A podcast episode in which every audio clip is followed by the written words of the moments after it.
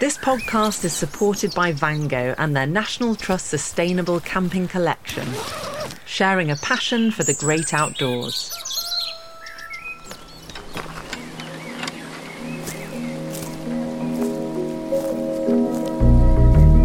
Hello and welcome to the National Trust podcast. I'm Jo Dyson, adventure enthusiast and communications manager at the National Trust. Today I'm in Poole Harbour on the southwest coast of England, and I'm heading to a little island renowned for its rare species to learn all there is to know about a great British pastime camping.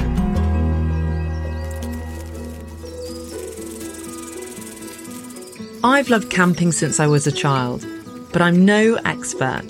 So joining me on this adventure is Sian Lewis. As well as being a very experienced camper, Sian is also the author of the National Trust's book Wild Escapes, which showcases 40 of Britain's wildest locations, including where I'm headed, Brownsea Island. Thanks to a group of adventure loving boys in 1907, Brownsea Island became the birthplace of scouting and is where history and the great outdoors merge to create a unique camping experience.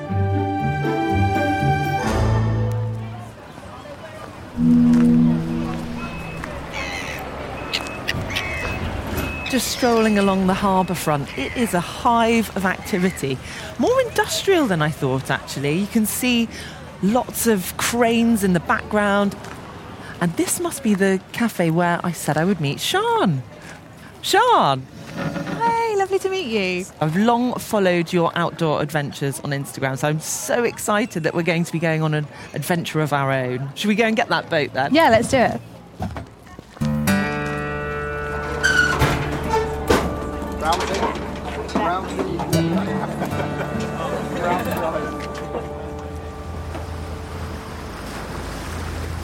So the ferry has just set off from Poole Harbour. It's already becoming a slight dot in the distance. And it's pretty calm today. There's just little waves and the lights really glistening off the top of them. What got you into all the sort of adventures and travel? I've been into camping and swimming since I was little. I still think I love to just head off with a tent and a swimsuit and, and go exploring, especially in the UK. We've got some really amazing wild corners to discover. What are some of your sort of favourite places in the UK. Probably my favourites are the islands because they're just so special and they really give you that feeling of escaping from real life. So there's Brownsea, which we're going to today. There's also the Isles of Scilly off the Cornish coast, and there's also Eilean Shona um, in Scotland in the Inner Hebrides, which is where J.M. Barrie was inspired to create Neverland, where Peter Pan lives. Oh, and it really does that. feel like a Neverland. So I think probably the islands are my are my secret favourites. yeah, to really get away from it all. Yeah.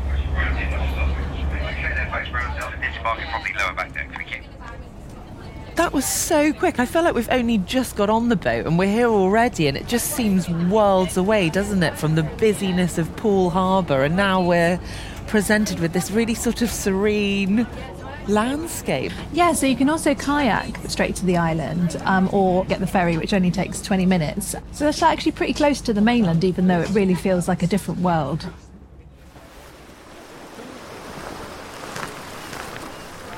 Sian, hi. Oh, hello. You must Hi. be Georgia. Yes, welcome to Brownsea Island.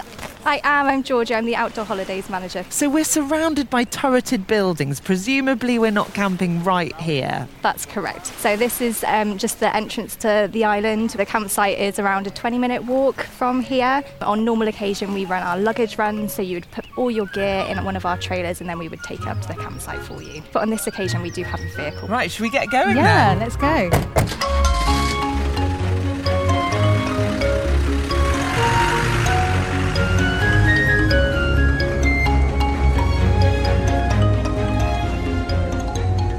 We are, we've arrived at the campsite.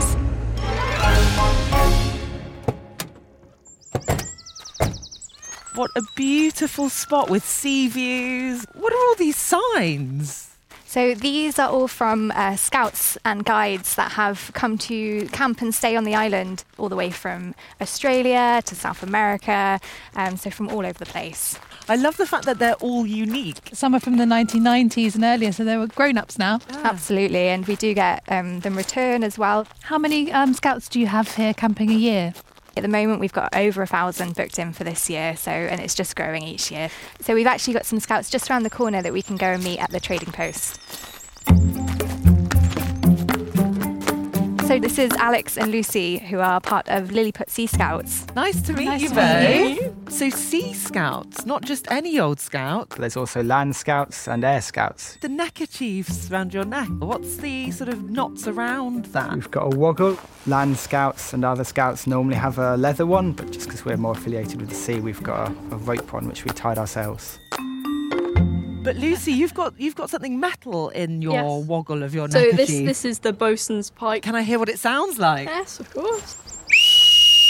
Oh, that's brilliant. And the colours of your neckerchief are your scout That's our scout colours. group. So we've got red and white, red and yellow, but other scout groups have got different. So if we have a look inside the trading post, whenever a scout group comes and camps on the island, they'll leave a neckerchief as memorabilia. So we've got some from Sri Lanka, some from Australia on the roof. So there's hundreds of them just hanging. Oh my gosh, there are so many. And there's so much memorabilia as well around the shop. Look at all these beautiful old photos and Here you're looking at the first scout camp, which happened in 1907. Lord Baden Powell came over to the island for the first scout experimental camp. The story starts a little bit earlier in 1900. Baden Powell had returned from the siege of Mafeking. He was very much a war hero. Um, he'd already written a book on the subject of scouting to use by non commissioned officers and men. I'm Kevin Phillips, chairman of the Brownsea Island Scout and Guide Heritage Trust. While on a fishing holiday, he met Charles and Florence Van Raalte. They had a home in London and on Brownsea Island. On hearing about Baden Powell's ideas, they invited him to use their island for his experimental camp. And so, on the 1st of August 1907, Baden Powell brought 20 boys to Brownsea. He formed them into four patrols, each with a patrol leader. And then over the next 10 days, they were introduced to a range of activities which would form the chapters of his planned book, Scouting for Boys. The association aims to provide fun, adventure, skills for life, and have the opportunity to reach their full potential. Today, there are 57 million scouts in 175 national scout organisations worldwide. All these badges that you have. I noticed quite a few sort of sailing boats on. When you're doing the activities in Scouts, you often get badges for it. So I've got a sailing badge, arts and crafts, and pioneering. I quite like my navigation skill because it means outside of Scouts, there's no one there to support you when you're on your own. I can go out with my friends, go camping, and I can navigate, and you feel mm. safe because Yeah. you know your skills. I joined the Sea Scouts not having many friends. Now I've got li- lifetime friends forever. Too many friends. Yeah. It's amazing that you can still camp on the same site today. yes. It's really cool. How that it used to be just for scouts and guides. And then after lockdown, after we reopened again, they opened it to the public. Mm-hmm. Oh, amazing. So we're about to have a very unique experience. Yeah. Enjoy your camp. Thank, Thank you so much. Bye.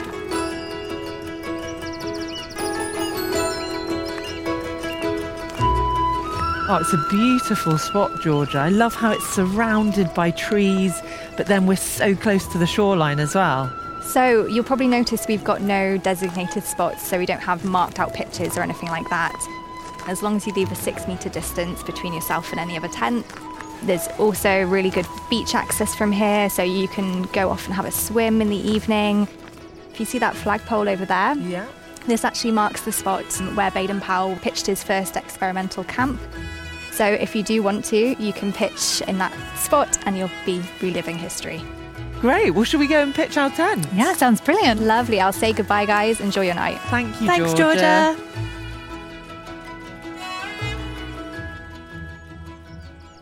So, how do we know where the perfect place to pitch is? Yeah, so normally what you're looking for is a nice, generously sized, flattish area, or on a very slight slope if it is going to rain, because then you know the water's going to drain away. And you want to avoid anything directly under a tree or a rock face, just in case anything wants to tumble down onto your tent. I remember waking up on a slight incline once and having the blood rush to my head. So if we are on a slight oh yeah, slope, head to the top of the slope. Yeah, head at the top of the slope. Right, Sian. So before we pitch, what sort of kit do we always need on a camping trip? So obviously you do need some sort of tent. Yes. The real basics that I think are the real essentials are a nice comfy sleeping bag and you also need a camping mat that will keep you better insulated if it's a bit chilly as well.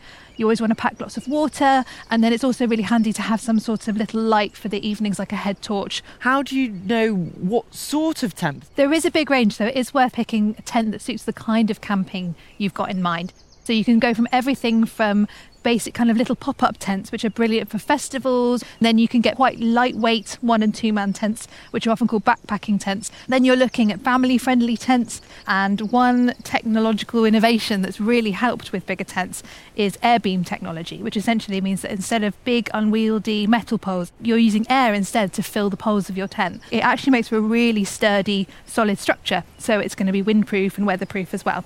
And that's what we're going to try out today. So we've actually got Vango Brecon Air 450 air tent. So I'm going to get it out and show you. You can inflate it using a hand pump, which makes using a bigger tent a little bit more accessible. Okay, so I'm just rolling it out now.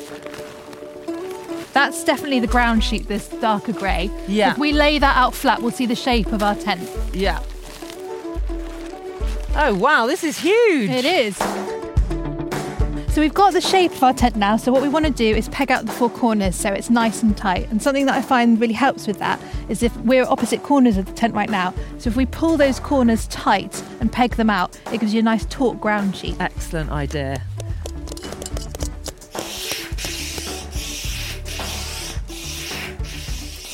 it's like it's coming alive. So you want to inflate it fully so it feels nice and sturdy. It's getting there. And when you start to feel resistance in the pump, we'll stop. Yeah, I mean I can now. Yeah, brilliant. Great. and then we'll do the next one. that probably only took a few seconds to blow up, didn't it? That one bee. A lot of air tents only take 10 minutes. Yeah. It's definitely easier when you've done it once and you know what you're doing. Using guy ropes and pegs to secure the tent in place makes it much sturdier and is especially key if it's a really windy day. Think that's the last peg now, isn't it, Sian? Yeah, it was pretty quick. Well done. This is going to be such a memorable camping trip for me. I mean, you must have so many memorable trips.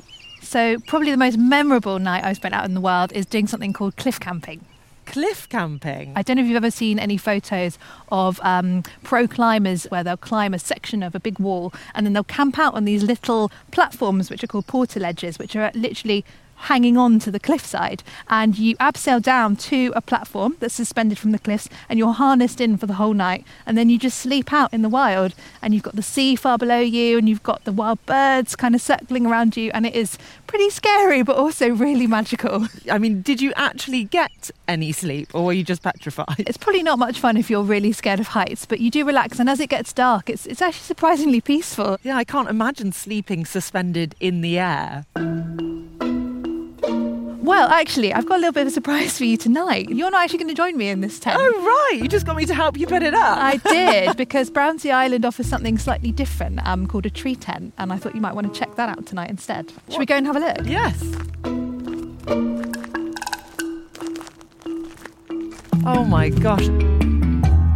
Mean, I've never seen anything like it. Yeah, so what you've got is a triangular structure that's um, pulled really tightly, um, kind of like slack lines if you've ever had a go on them. So they're attached to three trees, so you get a, a taut triangle, and you can just see under here.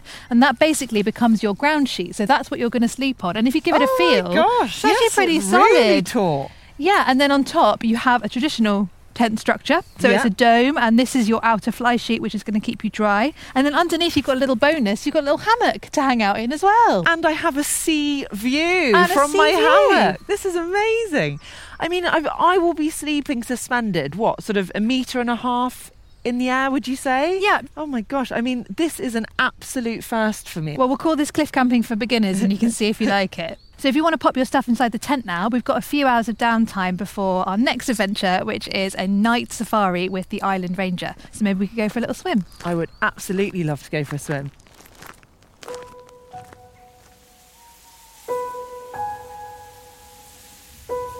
Sian, it's been such a brilliant day. And actually, it's just so peaceful now, isn't it? That all the day trippers to the island have gone. And now it seems like it's pretty much just us and the peacocks.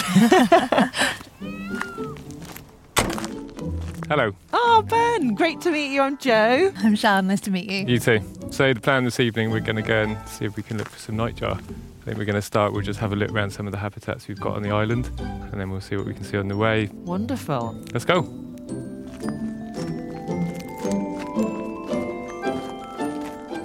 So, Ben, it's a different sort of landscape up here, slightly, isn't it? So the the island's predominantly uh, woodland, so it's it's pine woodland. We've got Scots and maritime pine, and then we've got the area that we're just coming up to now is our sort of only bit of open heath. This is so beautiful. So at the moment we've got the um, the bell heathers just coming into flower. It's a really bright, vivid purple, isn't it? So, is this quite rare heathland? Yeah, so in Dorset over the last couple of centuries, we've lost up to sort of 80% of our heathland. So um, the bits that we do have are, are very important. And because we have the squirrels on the island, rather than reverting everything to heathland, we're reverting it to wooded heath. Can you tell us more about the red squirrels on Brownsea? Because it's something quite special about the island, isn't it? Uh, yeah, it is. Yeah, it's uh, one of only two places in southern England that you can find them. So here in the Isle of Wight. But yeah, we've got a population between 200 and 250. We're very happy that they're here. Yeah, this area where we're stood now actually is probably richest area for sort of rare species. Last year we had a pair of Dartford warbler nesting in a patch of gorse just over there. We also have sand lizards, so the males are bright green this time of year Ah. and they bathe in the sun on the edge of the path. So um, we're going to go and see if we can look for some nightjar. I don't know whether you know much about nightjar. No, I don't. So they're very difficult bird to see during the daytime. They're ground nesters and they're cryptically camouflaged, so they look like bark, so they look like a tree or the ground. So the only really easy way to, to find them is listening for their calls, and their, their calls are uh, mechanical. Doesn't sound like any other type of bird. It sounds possibly more like a frog or something like that. So yeah, you'll definitely know what it is when you when you hear it. What was that? There's a nightjar. Can you hear? There it is. It's over here somewhere. There, There. there Is it is. that it? Yeah. So the the songs are, are territorial. They're attracting a mate and they're warding off other males, and then they will come out and they will display, and then they'll probably go off and start foraging. And when you say they do a display, what does that look like? So the males have um, white tips to the end of their wings and the, the end of their tail feathers, and they fly. They'll fly around the territory trying to attract a mate. They clap their wings sort of above their head, makes quite a, a loud noise. Yeah, there's one. So he's definitely come to have a look at us there. His movement is so interesting. It's like a animatronic. It's sort of like a string puppet. I Yeah, think, so it's exactly, yeah. So if you put your hands like next to your ears, it'll sort of it'll amplify the sound. Oh, it does. Yeah. Looks cool as well, doesn't it? Oh, yeah. So yeah, I think we might leave them to it now. That was really special. right, should we head back to the campsite then? Yeah.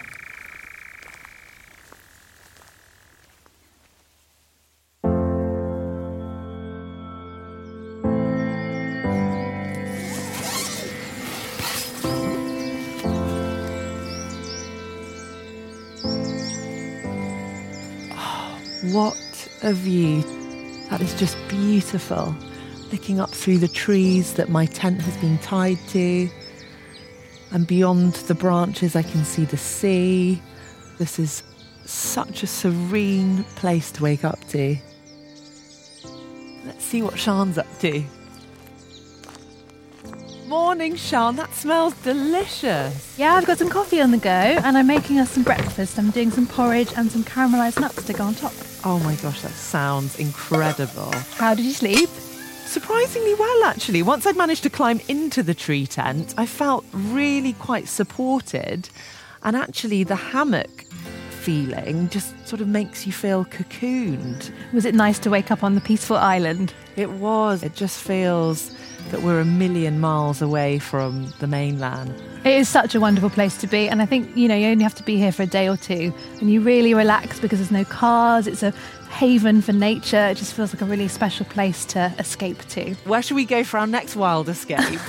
should we graduate to cliff camping next? Oh, I don't know about that. One step at a time.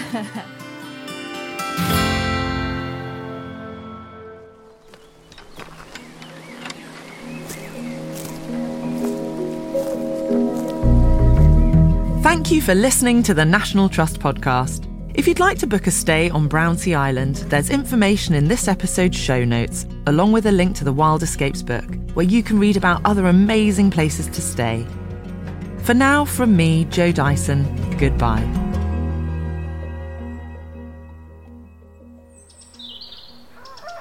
This episode is supported by Vango.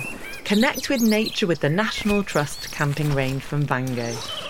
Created from recycled plastic bottles and including spacious and easy to pitch tents. Sales from the sustainable collection supports the National Trust to help look after nature, beauty, and history. For years of great camping memories, head to vango.co.uk and enjoy the great outdoors whilst doing your bit for the environment.